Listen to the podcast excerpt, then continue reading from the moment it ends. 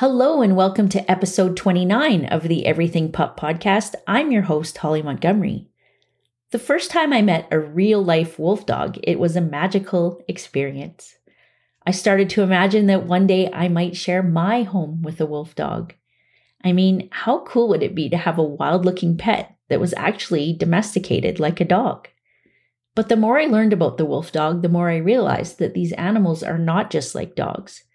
They're not fully domesticated and not fully wild, and many wolf dogs that contain high wolf content find themselves displaced and not truly belonging anywhere. Today's guest is Georgina De Caigny. Georgina is the founder of Wolf Dog Awareness and the executive director of Yamnuska Wolf Dog Sanctuary near Cochrane, Alberta, Canada. In this episode, Georgina will share her personal experience with her pet wolf dog named Kuna and how she went on the journey from becoming a wolf dog owner to becoming an advocate for both wolf dogs and wolves.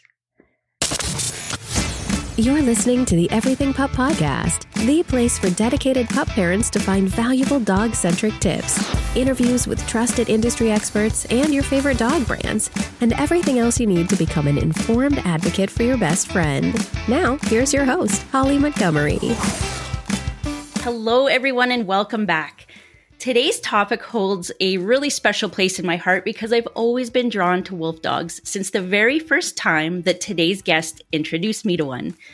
I am really happy to introduce you all to the founder of Wolf Dog Awareness and the executive director of Yamnuska Wolf Dog Sanctuary, right here in Cochrane, Alberta, Canada, Georgina De Caigny. Welcome to the show, Georgina. Yeah, thanks for having me. It's nice to see your face and hear your voice again. you too. I always have to tell our listeners that um, that, that we get to see each other's faces, even though you guys don't get to see us. But um, someday we might actually do video podcasts because that seems to be the thing to do. But I'm I'm not there emotionally yet to do that. well, and this takes some of the pressure off too. I totally agree. because my background would have to be a lot neater. yes. right now it's all my papers in my office, but you guys didn't need to know that. all right. Well, before I dive too deep into your background, Georgina, I just want to give our listeners a little bit more information on wolf dogs. Can you start by telling us what exactly is a wolf dog and how did they come to be? Yeah, so basically, a wolf dog is a dog that has some amount of wolf content bred into them. It could be a very small amount of wolf to a whole lot of wolf. And um, it's usually a scenario where people have intentionally bred them. So it's not that a wild wolf is mating with a domestic dog. It's more so people intentionally breeding wolf dogs to other wolf dogs um, to create more wolf dogs. And um, now, one of the challenges with wolf dogs is that there is tons of variation because at the end of the day, they are essentially the ultimate mutt because not only are they a function of the degree of wolf content that's in them, but they're also going to be a function of what dog breeds of dog are into them, right? And if you think about it, a wolf dog that's mainly wolf is going to look and behave very differently than a wolf dog that's mainly dog. And then even if you compare two wolf dogs of similar wolf content, so let's say you have a wolf dog that is mainly dog with a little bit of wolf, but their main dog breed is German Shepherd. That animal is going to look and behave differently than another wolf dog of similar wolf content, but the main dog breed is Malamute, for example, right? So um, I like to call them the ultimate mutt, but yeah, at the end of the day, they are complex creatures, but they are wonderful. I agree.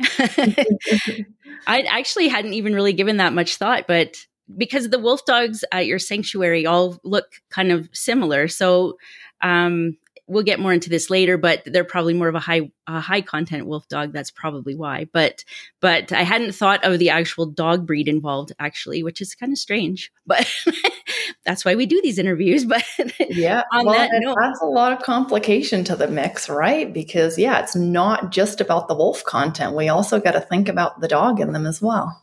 Oh, true. So, on that note, what is the difference between a low, mid, or a high content wolf dog?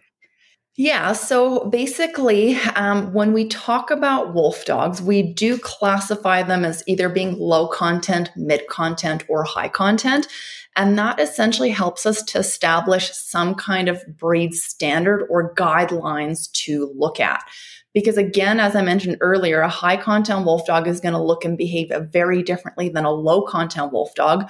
So if we don't make those distinctions between low, mid, or high, and we just talk about a specific animal as a wolf dog, um, you aren't able to be very accurate about it because yeah, if somebody owns, let's say, a low content wolf dog, but they don't make that specification. They're just telling people, oh, yeah, you know, my wolf dog can walk on leash. It can, you know, it does well riding in the vehicle. Um, it does well meeting other dogs. Somebody might listen to that and say, oh, wolf dogs can ride well in vehicles. They can mm-hmm. walk on leash well, all that kind of stuff. When that might be true for low content wolf dogs that only have a small amount of wolf content in them but that's not going to be true for wolf dogs of higher wolf content. And so that's why when we're talking about wolf dogs, having that distinction of low, mid, or high is crucial. And yeah, and so just to then, I guess, back it up in case it isn't obvious, when we're talking about low content wolf dogs, they're mainly dog with a small amount of wolf content. Typically, you know, about 20 to 49% wolf or so. Um, Mid content wolf dogs kind of have a medium amount of wolf content in, in, them, usually about, you know, like 50 to 80% or so. Um, and then high content wolf dogs are mainly wolf with only a really small amount of dog content. And yeah, typically about 80 plus percent wolf. Okay. So how do you, as somebody deal who deals with wolf dogs, differentiate? How do you know when you're looking at them or or um I don't know if the right word's analyzing, but you know, yeah. like trying to give them those distinct uh, kind of um classifications. Yeah. So that's a great question. So at the end of the day, we have to remember that there are a lot of unique differences between wolves and dogs. So by knowing those differences and then identifying those differences, that's how you can start um, yeah, classifying them as low, mid, or high content. The technical term for this is called phenotyping. And yeah, we basically look at the physical, behavioral, and some of the biological differences between wolves and dogs. And so, just as an example, um, I mean, physical differences is kind of the easiest one, but there are a lot of physical differences between pure wolves and dogs, right? So, just as an example, wolves have very narrow chests, super long legs, big paws. Um, you know, they've got straight tails, they've got yellow colored eyes, almond shaped eyes. I mean, the list goes on and on and on. Whereas a husky, for example, can have blue eyes, brown eyes. They tend to have a bit of a wider chest, a bit of a shorter leg, a curly tail. You know, so those are just some examples of physical differences. There's lots of them. Um, but yeah, that's just kind of a small list. Um, behavioral differences, again, I could talk for hours about this, but you know, some of the obvious ones are that dogs have been domesticated, meaning that they've got a really high degree of affinity towards humans, right? They want to be around us, please us, work for us. Different breeds to varying extents, but ultimately they do have that fundamental affinity towards humans, whereas wolves don't have that, right? They evolved to survive in the wild. And that honestly meant avoiding humans. So they don't want to be around people. Um, mm-hmm. so, and yeah, and there's many other behavioral differences um, that we can get into more later if you like. Yes.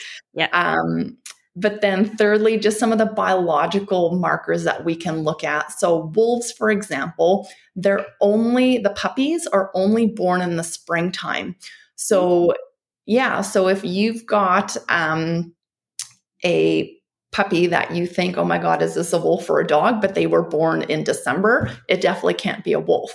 And the reason for that is wolves have a very different reproductive cycle or breeding cycle compared to dogs. And so this is, I find actually kind of interesting that um, if you look at domestic dogs, male dogs, as long as they're not neutered, they are fertile 365 days of the year, right? Mm-hmm. Whereas with wolves, the male wolves will actually only be fertile f- during their breeding season, which usually falls somewhere around February or so. Um, and so, yeah, so outside of that breeding season in the wintertime, wool, male wolves are not fertile. So that means that a domestic dog and a wild wolf could never even mate outside of that really short window of breeding season. And then when we compare that to female dogs and female wolves, for example, female dogs cycle twice a year, right? Usually about every six months or so. Um, female wolves, again, it's only once a year. And it's that same breeding window that's usually, yeah, sometime between December, February. And it usually lasts for about two, kind of two to four weeks. Um, it can vary, but yeah, it's a pretty short window.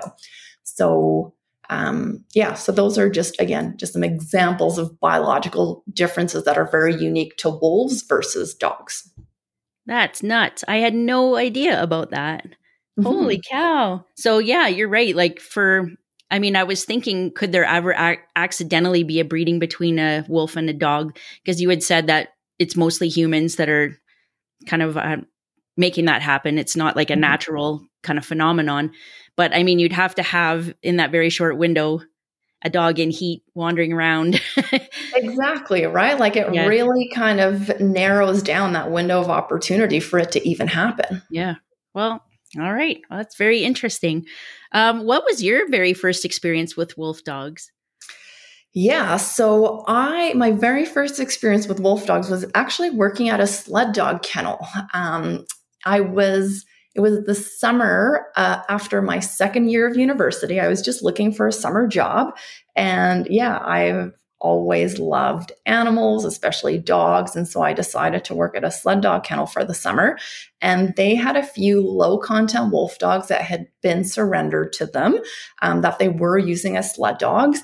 And then they had one high content wolf dog that um, they didn't use as, as a sled dog because behaviorally they're not going to ever want to be sled dogs, wear harnesses, pulling people around, that kind of thing. Um, but yeah, they kind of just had him there. And so that's how I was introduced to wolf dogs and that something like that even exists because prior to that, I didn't even know a wolf dog existed. Um, and this was back in 2008. And um, so yeah. And then I think, kind of like a lot of people out there, when I first saw them and got to know about them, my first reaction was like, oh my God, like these animals are amazing and I kind of want one. Right. And um, yeah. And silly me, um, I ended up getting one. Um, and I don't know if you want me to go into the story of how I really got into wolf dogs, but yeah, I, I mean, want you the- to do that. Yes. yeah. And so, yeah. So honestly, I I was at that point now 19 years old, and I got it in my head that I want to own a wolf dog because they're beautiful, they're amazing, and you know, like I grew up um, rescuing dogs, and we always had lots of dogs in the family. And in my mind, I'm like, I know what I'm doing. Um, I'm prepared for this. And so, yeah, here I was 19 years old and ended up getting my hands on a high content wolf dog. Um, for anybody that's just starting to get into wolf dog ownership, don't start with a high content wolf dog. I don't advise it. Um, because, yeah, like I learned the very hard way um, some of the major challenges that people can come across. And um, there was a moment in time very early on that I was very close to actually um, thinking about returning my wolf dog back to the breeder because we were just having so many challenges um, that I didn't think that I could overcome. And, um, but thankfully, I stuck with it and I made a lot of the changes that I needed to as a human as the person, as the caregiver, to be able to give Kuna, my first wolf dog, what she needed to be happy. Um, but yeah, it was a really difficult time because at the end of the day, um, there was a lot of feelings of failure and guilt and what did I get myself into and how am I going to make this work and and it wasn't anything like what I was expecting it to be. And I think that's one of the biggest challenges that people have. They go into wolf dog ownership thinking it's going to be one way, but in reality it's a totally different way. And unless you're able to transition into the reality of the situation and as again the human their caregiver get yourself up to speed as far as the knowledge you need to properly care for these animals and tr- interact with them as well as ensuring that you're changing your lifestyle to give this wolf dog what it needs to be happy. Um, yeah it's not up to the wolf dog to change who it is to care for you, the human, right? Yeah. And um, so, yeah, like I had to make some pretty major sacrifices to my life. And again, I was in university. I was thinking that I could have a social life outside of studying and all this kind of stuff and have a wolf dog at home. Um, so I had to make that choice of what am I going to basically, I don't want to say cut out of my life, but to a certain degree, yes, it's going to either be the wolf dog or basically having a life outside of my school, right? Outside of studying and all that kind of stuff. And I made the right call and chose my wolf dog. But it was really hard as a 19 year old, right? And because um, it was such a huge responsibility that I think at that point in my life, like I just wasn't, I didn't even know what it meant. And I sure as heck wasn't prepared for it. Um, and so I really had to make that decision of what am I committing to? You know, like, do I go down this path of really figuring out everything I need to figure out in order to make it work with this wolf dog or not? And yeah, it was, I had to make some really big changes to my life. But it was the best decision that I ever made, but I know it's not a decision that everybody can make. And that's where one of the things that I am really inspired to do now is educate people about what it really is like to own a wolf dog and get into wolf dog ownership so that you aren't in that situation where you're faced with all these feelings of shame and guilt and failure and oh my god what am i going to do? Um, because you weren't prepared. And um, and yeah i feel like i know what it's like to get into it not prepared and get into it with very misguided expectations. And i just want to help people not go down the hard path which is the one that i went down Well, that's one of the main reasons I wanted to have you here. And I wanted to kind of give you this platform as an opportunity to do that. And because of that, can you please share with people what the biggest challenges were for you with owning a wolf dog? Like maybe give them kind of what your expectation was and then versus what what your actual living situation was like and and I know some of this because I've I've been on your website and I've talked to you before. So I want people to know how hard it is for them to actually tr- believing that they're getting a dog and then what what do they actually get? you bet. Yeah, and I'm happy to go into that and now before I do I just want to give one little disclaimer and that again like I'm talking about owning a high content wolf dog, right? So this can be quite different for people that are getting into low content wolf dog ownership. Um, but for me, as you know, just getting into high content wolf dog ownership, my biggest challenge, or, or I think where I ultimately my mindset was wrong, is that I thought that I could treat her like a dog. And that just was not the case. So when we think about our relationship with domestic dogs, right? They are naturally um, a very two way relationship in the sense that domestic dogs have been, you know, tamed for like what tens of thousands of years to want to be around us humans, work for us humans. Um, it's actually been proven now that dogs are born with the natural ability to understand human body language, facial expressions, right? All this stuff and um, and yeah, dogs were bred to live with us humans. Whereas with wolves, that's not the case. And because I had a high content wolf dog, um, she wasn't pre programmed with a natural trusting of me, the human, a natural ability to understand my body language, my facial expressions, just how, you know, I communicate. And she sure was not programmed to naturally want to please me and work for me or wear a collar and leash or be in small enclosed spaces, be in a house, like all these things that with our domestic dogs, we take for granted because that's just again what they were bred to be able to do. But a high content wolf dog that's mainly wolf they're not born with any of those skills or those abilities. Yet i was treating kuna and training kuna and interacting with kuna on the assumption that she was capable of all that and that was a huge mistake because basically i'm asking her i'm i'm asking her to know all this knowledge and have all these skills.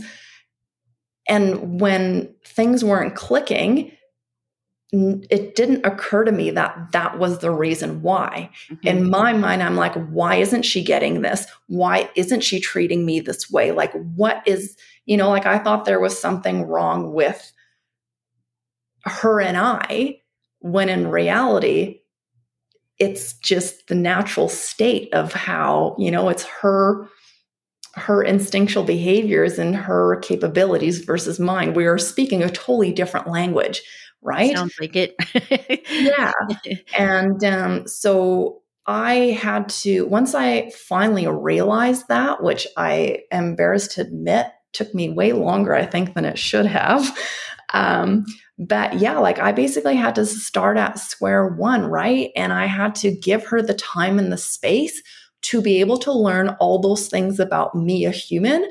And I had to give myself also the time and the space to be able to learn all those things about her, right? Figure out why is she responding to things that the way the way she is. And I had to learn and teach myself all about instinctual wolf behaviors to be able to kind of connect all those dots and figure out, okay, yeah, she's reacting to this this way because those are the natural instinctual behaviors of wolves, right? Whereas originally I was thinking, well, her behaviors don't make sense to me because dogs don't behave that way, but she's not a dog, right? And so, yeah, I really just had to forget almost everything that I knew about training a dog and just listen to what she was trying to tell me. And she ended up teaching me pretty much everything that I ever needed to know about how to properly interact with her and care for her. All I needed to do was actually listen, pay yeah. attention and listen, right? But yeah, at first in my mind, I had this playbook of dog behavior and how it should be. And I was blinded by that, right? And when her behavior wasn't matching that, that's where the conflict was. And so it was, yeah, that point where I mentally was able to just throw that out the window and just start fresh with her and have her teach me. That's when we finally were able to create a symbiotic relationship, right? Where, you know, we got to know each other and learn about each other and kind of grow together. Um, but most people in their lives don't have the time or the space for that, right? Because yeah. that's a big undertaking. And um, so, yeah, it takes a very specific type of person that is capable and willing to do all that. And people like yourself, like you say, you're embarrassed to admit it took the amount of time it did, but I think that you're probably one in just a few, a handful of people that actually figured that out. So you should probably give yourself a massive pat on the oh. back for that. oh, well, thank you. and now you can help other people, which is kind of what you're doing now and, and being here and speaking with me too. So I think that's awesome. Um, I didn't know any of that stuff either because actually I think I had applied for a wolf dog from Yamnuska a very long time ago and um, when I said I had a four foot fence, immediately it was a no. And I'm like, what's wrong with my four foot fence? it keeps my dogs in. but yeah. I am so grateful that um, you said no. and that now I get to be educated on why. So I, I would like to pass that on to other people. So, um, before you opened Yamnuska Wolf Dog Sanctuary, what were the options for wolf dog owners that could no longer care for their pet? Yeah, so I mean, honestly, there weren't very many, right? So, I mean, the odd sled dog kennel might take one that, you know, does have the ability to pull and be a working dog, but any wolf dog with significant wolf content wouldn't be able to do that. Um, so then people kind of had two main options. Number one is just try to find somebody that will take their wolf dog off their hands. So basically, send this wolf dog to another private owner. Or then there was basically the euthanasia option. Um, because when it comes to SPCAs, humane societies, that kind of, you know, municipal shelters, those types of rescue organizations, they don't take in wolf dogs because they don't have the facilities to care for them. And then there's the liability issues as well. So, unfortunately, for most wolf dogs that ended up needing to be rehomed, they would either just get kind of bounced from home to home or be euthanized. Um, then there is obviously the odd one that probably would just get set free in a forest, which I think is um, extremely cruel mm-hmm. because they're not designed to be able to survive in the wild. Um, you're basically just starving that wolf dog to death. Um, that I'm, I like to think that that wouldn't happen very often, although I have come across cases that that has happened. But yeah, there honestly weren't any viable options for wolf dogs. And so once I kind of realized that, that is what really inspired me to start rescuing wolf dogs and kind of be that resource for people to be able to yeah surrender their wolf dogs to but then obviously provide the educational component as well well, that's great that was going to be my next question how did yamnuska come to be so um, I know I've been doing a little bit of research with Yamnuska and how you got started. And I know that you had some challenges in the beginning with the first home because Yamnuska has moved since you started, right? Correct. So you had some issues with the first location. Could you expand on that a little bit? Yeah. So basically, I mean, at the end of the day, I was, by the time I officially opened the nonprofit, um, I was 21 years old. So still pretty young and not quite understanding how the world worked. And so here I was running this rescue, but um, I didn't know that there would be county bylaws that would impact that. and um, so, yeah, by the time, um, yeah, the county kind of got involved, I ended up needing to apply for a kennel permit and that kind of thing, um, which ended up not being approved. And so, when it just came down to basically land use bylaws, which now I'm very familiar with, but as a 21 year old, like honestly, I didn't even know that that was a thing, right? um, so, yeah, so due to some land use bylaws, that was not going to happen. And so in 2014 was when we moved to our current location here in Rocky View County, just outside of Cochrane, um, where I was able to get the proper kennel permit and land use bylaws, be compliant with them. And, um, but yeah, now we're out on 160 acres wow. and have just are in a much better place to be able to you know, have a proper wolf dog facility. And in a way, like it was, I mean, it was very much a blessing in disguise because even though starting over was very daunting and, and heartbreaking in a way, I learned a lot about some of my original enclosures and, and how I would want to lay them out in the future. And so having a bit of a do over was, you know, there was that silver lining where now I can design how the enclosures are laid out and spaced and all this kind of stuff um, to better suit the wolf dogs and, and to run a large scale wolf dog rescue.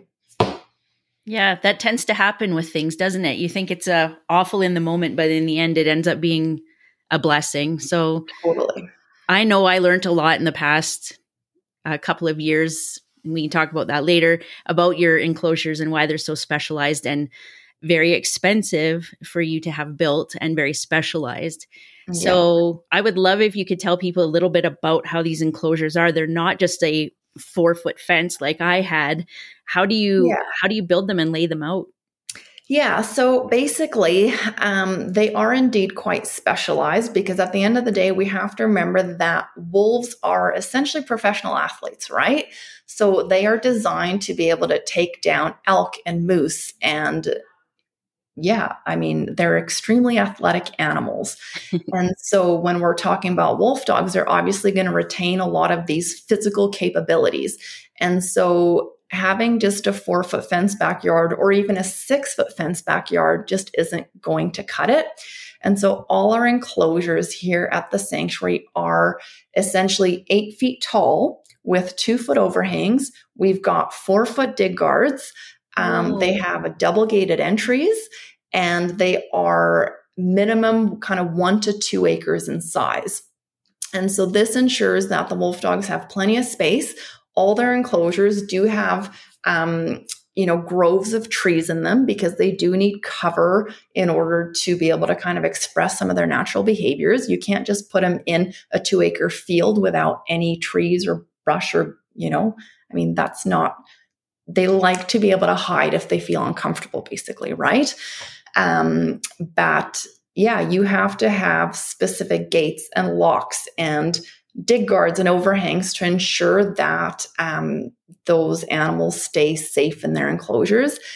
And I'm not trying to say that the wolf dogs are actively trying to escape their enclosures or anything like that, but it's even somewhat similar to huskies, right? Like if they escape once, then they're just going to keep doing it because they've now been rewarded for that effort. Because, yeah, they're gonna, I mean, if a husky gets to go running down a field chasing a deer or something, um, they've now been rewarded for escaping their containment.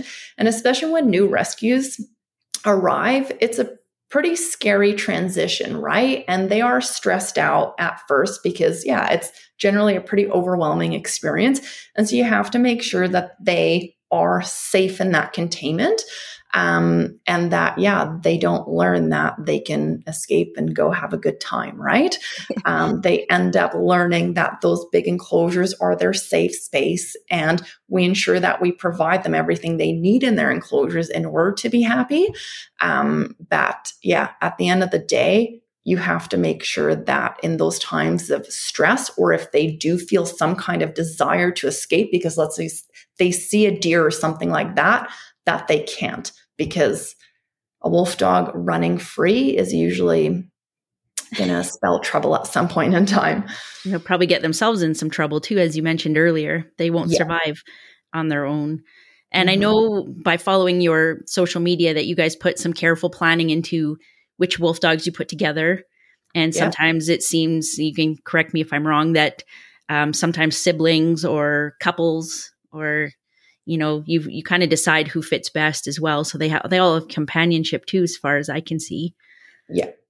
Yeah that's great. And i know you guys also put a lot of effort into enrichment um, things like uh, you do fun stuff like easter egg hunts and and all kinds of really cool stuff like that. So they they see all seem very happy to in my opinion. And even though you have people coming through and viewing, they always have a place to go if they feel uncomfortable. They don't have to come out. They can they're not forced to perform or do anything like that. They still have free run to to go where they need to go. So I think that's amazing. Yeah. Yeah, well, thank you. And I know when it, and one thing that I'll kind of share for the audience when it comes to the wolf dogs and enrichment is that we have to keep in mind that, especially the high content wolf dogs, they're such intellectual animals. Um, you know, if you think about a domestic dog, and some dog breeds are better problem solvers than other ones. But generally speaking, I find that the maturity level of a dog is kind of toddler age, right? um, whereas with the wolf dogs, we're dealing with maturity level of like teenagers here. So they are definitely more naughty, more independent, um, sometimes rebellious. Um, but they just also need a lot more stimulation in order to be happy and content. And they are amazing problem solvers. And so, yeah, you do have to ensure that you are providing them with plenty of physical stimulation combined with mental stimulation, right? So all their enclosures, they do have platforms and play structures. And in the summertime, we give them big stock tanks and all that kind of stuff. And then we basically complement that and supplement that with then more so enrichment activities where we do scent rolling with them we hide meat in the trees we'll do you know a little scavenger hunt for them um, we you know will even do things like bring straw in like use straw from the goats that is totally different for them right um, we've used like we've done silly things like blown like bubbles at them right and it's just like all these just new um, novel ways to stimulate their brains and all that kind of stuff. And and yeah, they are very intellectual animals. And um, just like with a dog, a bored dog is usually a dog that has some bad behaviors, right? And with a wolf dog, that's about 10 times worse. If they're really bored, um, that's when you're going to start seeing just way more difficult behaviors because they are expressing that they're unhappy and unfulfilled totally makes sense. I've seen you put uh, fish in those stock tanks too. Yeah. Let them go fishing. So you yeah. guys will give you the info at the end of the show, but you'll have to definitely go and follow Yamnuska because there's a lot of fun stuff going on over there. You can't have a wolf dog yourself because let's face it, you're probably not suited for one. not many of us are. You can definitely live vicariously through the social media and get some fun out of that. yeah. Uh, are you ever able to I know that um, you get wolf dogs coming in. Are you ever able to adopt any of them out, or do you get any low content ones that you find might be suitable for uh, regular everyday Joes like myself?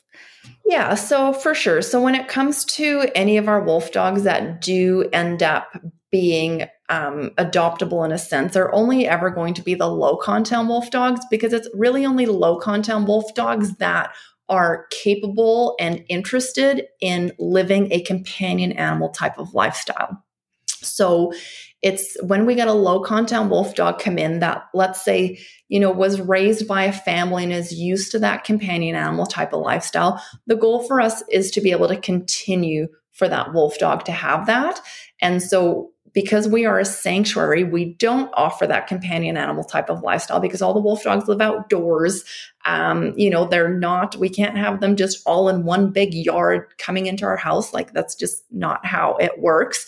Um, so any of the wolf dogs that came from that companion animal type of lifestyle, the goal is to basically find a home that is able to offer that and is qualified to meet the needs of that animal.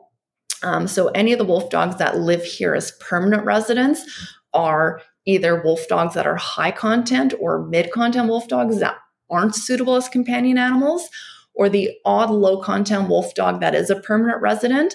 Um, either was not raised in that companion animal type of lifestyle, was feral, or yeah, just was not properly socialized to be able to live in a family or you know an urban environment or just being a companion right? They mm-hmm. aren't interested in that. Okay so you guys have you just have to be very um i mean you guys would be the ones to decide that and people should just trust your expertise when it comes to that sort of thing. You're not just this isn't a suitable dog or wolf dog just let it go. Yeah. Indeed So I've been to the sanctuary a few times, so I kind of know how this works pretty well. But can you tell our listeners a little bit what about what they can expect when they visit the sanctuary? Yeah, you bet. So we are indeed open to the public because one of the big focuses that we try to offer is that educational component. Um, and one of the things that's really interesting is that when people come visit the sanctuary, they can see wolf dogs of these varying wolf content, right? So they can see low content wolf dogs, what they look like, what they behave like. They can see mids and highs for themselves and kind of put all those dots together because it's really easy for me to talk about all the physical differences, the behavioral differences, but being able to come to the sanctuary and kind of see it with your own eyes. Um, it really kind of helps that information to land, but you just kind of get it there's a quality about just what the animals are able to show you that us humans can never provide in words or in signage or that kind of stuff, right? So, yeah, being able to just experience it yourself, I think is something that is really special. And a lot of the wolf dogs that we have here that, you know, especially the ones that have been living here for quite some time, and this might sound silly or cheesy, but I'm going to say it anyway. That I I swear that they know that it's their job to be able to teach people about who they are and and you know they are really the ambassadors that help people connect to even wild wolves and why wild wolves are so important to conserve in our natural environments and all that kind of stuff right and yeah like some of the wolf dogs just love people watching and and yeah they do genuinely enjoy being able to share who they are with people there's obviously some of our rescues that have come from pretty bad backgrounds that prefer to just kind of hang out in the trees and not do that. But you, as a visitor, you get to see that difference, right? And you can really see how important socialization, um, what an important role socialization plays in in an animal, right? And how they it affects how they relate to people and all that kind of stuff. Um, but yeah, so as far as visiting, I mean, people can literally just come wander the pathways and view the animals and read the signage. We run different enrichment activities with the wolf dogs that people can actually view. So if they want to see the wolf dog scent roll on maple syrup or, you know, like pickle juice or whatever, right? Like they can see that. Um, or if they want to watch the wolf dogs do a little scavenger hunt through the trees because we've hidden meat in the trees, that kind of stuff, like they can physically come watch the wolf dogs and watch their behavior and how their brains work and all that kind of stuff.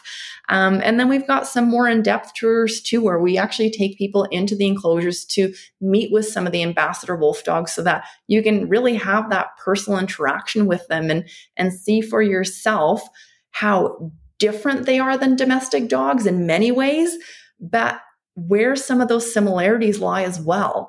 And I find that it really helps people to even just connect to their own dogs at home because you can really see what you end up being able to see really what behaviors are just so domestic dog and, and maybe what some of these behaviors are that are these kind of remnants of instinctual wolf behaviors right? And it's it's really cool. It is really cool. And i've kind of done all of the experiences there but um I think you just have to go and do all of it, to be honest. yeah. Because wandering the pathways on a nice su- sunny day and just watching them carrying their their bones around or fishing or just watching us taking pictures, of course, if you like to take photos, it's definitely a good opportunity for that as well. And is it Mako that comes out uh, on a leash and collar and howls with everybody? Yeah. So one of the activities that we'll run, not all the time, but sometimes is we bring Mako out on leash because um, she loves people and she's always game for a good belly rub from people. And and yeah, then people can kind of see um, yeah, what kind of a low content wolf dog can behave like for sure. Um, and yeah, I mean, we run all sorts of fun activities and all that stuff is either always on our website or social media so people can check it out. Yeah, and we'll put all that in the show notes too. So definitely go there and you can we'll give you all the links you need to check all all of this stuff. Um so how long you were saying you opened the sanctuary in 2014, right? So we moved to our current location in 2014, but I started the sanctuary in 2011. Okay, awesome. Um, what do you attribute its success to? I look at the sanctuary as being very successful, and what what do you think the key is to uh, what you've started here? This amazing thing you've built. Yeah, so that's a really good question. Honestly, if you would have asked me this question probably like two years ago, I would have a very different answer. Um, and I'm going to attribute this to just me evolving as a person and just, you know, like, yeah, I mean, I think even just appreciating how much the sanctuary has changed and how much I've been able to change, how much the wolf dogs have changed. So, um, that one of the things that I've really realized, I think, has been the true key to success of the sanctuary as a whole is that all along I've just been able to follow my passion, my heart, and and just follow what I know is right for the animals. And yeah, and I mean, in a way, maybe again, I'm embarrassed to admit that it took me like 10 years to figure that out. Um, but I mean, at the time, I was just living it, and and I don't know what happened two years ago, but I just was able to gain some kind of different perspective on things. But yeah, like I was able to realize that it's always been about just the intentions, right? Like I've always wanted to do what is right for the animals and and what has felt right in my heart and I think that's allowed me to make a lot of the right decisions, I guess, right? Like it was never about I want to create this big sanctuary and I want to have, you know, this many animals and I want people to you know, I want to be the only wolf dog sanctuary in Canada. I want this many visitors. Like it's never been about that. Like I was never trying to build a business or an organization really. I was just kind of always making decisions of, you know, I think this is right for the animal. I think, you know, like this is you know something that's going to improve how they're able to live their lives and and yeah, and I think just a lot of things came together where it ended up becoming what it is today. So I can't really give an answer of, yeah, I did this, this, and this, and this is what made it work.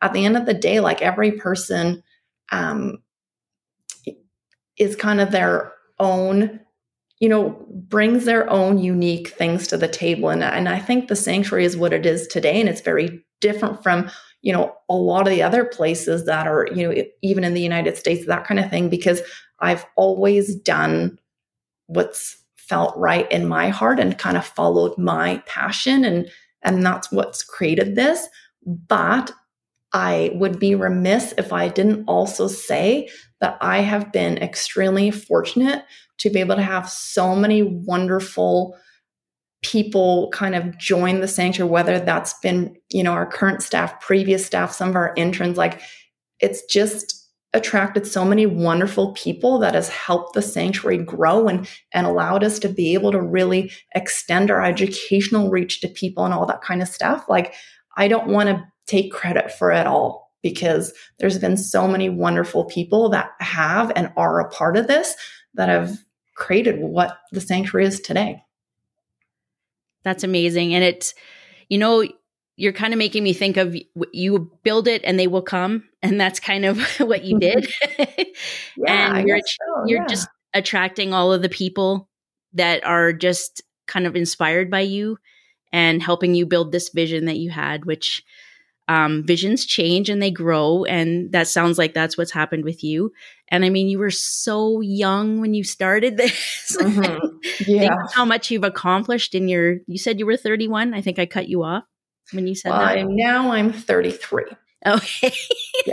you don't look a day over 20.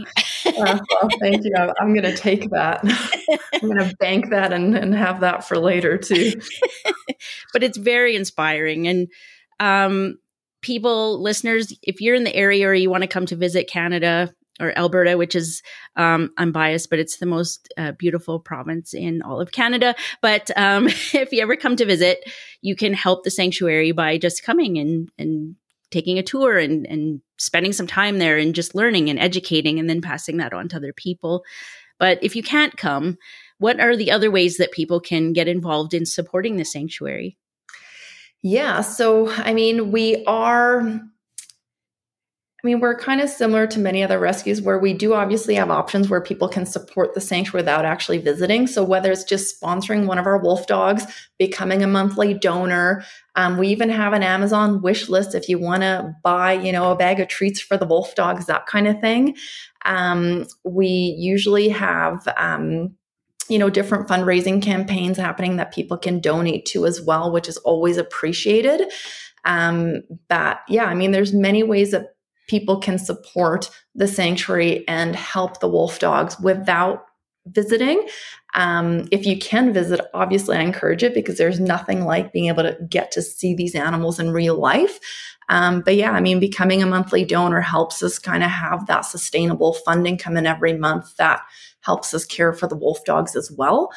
Um, and then for people that are kind of specifically interested in the educational standpoint, um, and I'm not sure if you're maybe I'm skipping ahead a bit. Oh, that's okay. I, Go ahead. I do want to talk about wolf dog awareness as well. Um, it's basically kind of a new initiative that I started um, last year where I want to basically be able to provide all the education that people could ever desire or need if they're interested in wolf dog ownership um, and have that available to people worldwide. So even if you can't come visit the sanctuary, I wanted to create a place where people can have access to all the resources that they're ever going to need if they are interested in learning what it's truly like to own a wolf dog, what you really need to be a successful wolf dog owner, or if you're already a wolf dog owner, but you're going through some challenges. Um, I provide tons of information about yeah, just some troubleshooting different behaviors about wolf dogs as well. And um, yeah, it's basically people can go on our website, it's wolfdogawareness.com, and there's tons of articles there. We're also launching a video series where we're basically doing um, different interviews with wolf dog owners. Because one of the things that I know that I went through with some of my challenges with Kuna originally was that you know, I was having all these challenges and I thought, like, am I the only one? Or is there other people that, you know, have these issues and that, you know, maybe they have advice for me because every wolf dog is so different and every person's situation is different that I want to be able to kind of share these stories with people about, yeah, all these different types of wolf dog owners and different kind of walks of life that people can kind of learn about so that they can hopefully take their situation and then figure out, well, given my situation, is a wolf dog right for me? And if so, what wolf content, right? Or what are some of the challenges that I can expect given my lifestyle, that kind of thing. So, um, yeah, I just want to be able to basically provide a resource that gives people accurate and specific information about true wolf dog behavior and true wolf dog ownership to cut away all the misconceptions, all the wrong information, and just provide people with just the real truth about wolf dog ownership. The stuff you wish you'd had when you were going through what you were going through with Kuna. Indeed. Yes. Yeah. I think that's fabulous. And I have been on the website and there's lots of good stuff on there. And um, I even saw one article where you were talking about how to even look at what a, a decent wolf dog breeder looks like, because yeah. I would imagine there's a lot of based on uh, things I've learned following you, and where you have to go into breeding situations and actually take the dogs or the wolf dogs. Um, there's not there's a lot of not good breeders, so um, yeah. all of that information is extremely valuable. So definitely go check that out, and we will put that info in the show notes as well. Make sure everybody finds you there. So yeah, you actually asked my question before I could, so that's fine. that's amazing. All right, so I'm going to ask you one final question. when you look back at everything that brought you to this point, all the stuff you just talked about, all the stuff you told us about, would you say that Kuna and the struggles you had with her put you on your life's path? Oh my gosh. Yes, 100%. So, and it's, I try not to think about what ifs too often and whatnot, but like I cannot help but ask myself the question of what would my life have been like if I never came across Kuna? Because I was going to school to be a civil engineer. So I that would have been very different. Um, and yeah, I mean, honestly, like with Kuna, especially, like she has taught me so much about just even myself, right? And, and again, kind of cheesy, kind of silly, um, but she has been such a window into me getting to know myself because there's certain animals that you come across that just have an ability to reflect back mm-hmm. you know, kind of what you are putting out in a way. And Kuna is one of those animals that she reflects everything back. She's not going to let me get away with anything. and um, and yeah, like she's challenged me in so many ways that has that has caused me to at times question myself. Um, but yeah, I just very much grow as a person. And there's, yeah, these animals just have so much to teach if you're paying attention to them. And yeah, like they've given me such an opportunity to be able to grow and and without Kuna kind of putting me on that track, I would have been doing something completely different with my life, obviously, but I think I would have been a very, very different person. And I can't imagine not being able to live out my dream every single day, which is what I get to do now, right? And if I would have been an engineer and I wouldn't have had Kuna, um, I would have, I would not have been able to, yeah, follow my passion, follow my heart, and yeah, just not, I wouldn't be me. And that's a scary thought. it's a scary thought, but at the same time, if somebody, the listeners could take away something from that, it would be, um, don't always look at those negative or frustrating or challenging situations as something that's bad. Just take a moment and reflect on it, or many moments, yeah. and try to figure out what you're supposed to learn from and, and what you're supposed to learn from that situation and how you can yeah. grow as a and person. I think like at the end of the day, we have to remember that we're always going to have challenges in our lives, right? And so you may as well live the challenges that are on your path of what you truly love to do, right? Absolutely. And um, but yeah, because I know when I decided to start the sanctuary and whatnot, like there was a lot of risk involved, and I wasn't sure, and there was a lot of self doubt and whatnot. But I think at the end of the day, if you follow your passion, you follow your heart, like you can't go wrong. I kind of feel that way too. It's almost, I'm not going to say you can't fail, but um, as being a small business owner, there's a lot of f- scariness there. You're giving up, you're signing away your house, you're signing away a lot of your career. In my case, I signed away some careers, your education, and it's really scary. But it was to the same as you, just follow a, a different path. And for me, the path was to help dogs and I guess help people help their dogs. And stuff works out. I mean, I still have food on my table.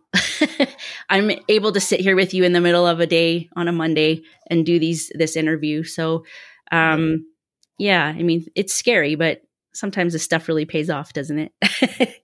well, and a lot of times the failures are just the stepping stones to the next success, right? Totally agree with that. Absolutely. Well, Georgina, this has been a wonderful conversation.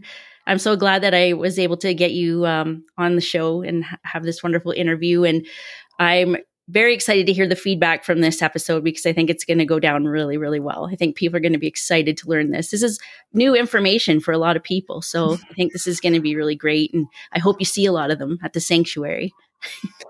well, I just want to say huge thank you for having me on and yeah, just giving me the platform to be able to share some of, yeah, my knowledge, my passion and I do hope that people are inspired to come visit the sanctuary and come learn about wolf dogs and yeah, just kind of come share and and how amazing these animals are because people might be surprised how it can just impact different aspects of their lives, right? Absolutely. It brings to me, it brings a little bit of nature just closer. That's kind of how I look at it. yes. I'm Holly Montgomery. My guest today has been Georgina De Caigny. Thank you for listening and bye bye for now. Thank you for listening. If you loved this episode, please subscribe and share with your dog loving friends. The information in this podcast is not intended to replace veterinary care. Always consult with your veterinarian for diagnosis and treatment of your pup. Sound good? Let's hit stop on this baby.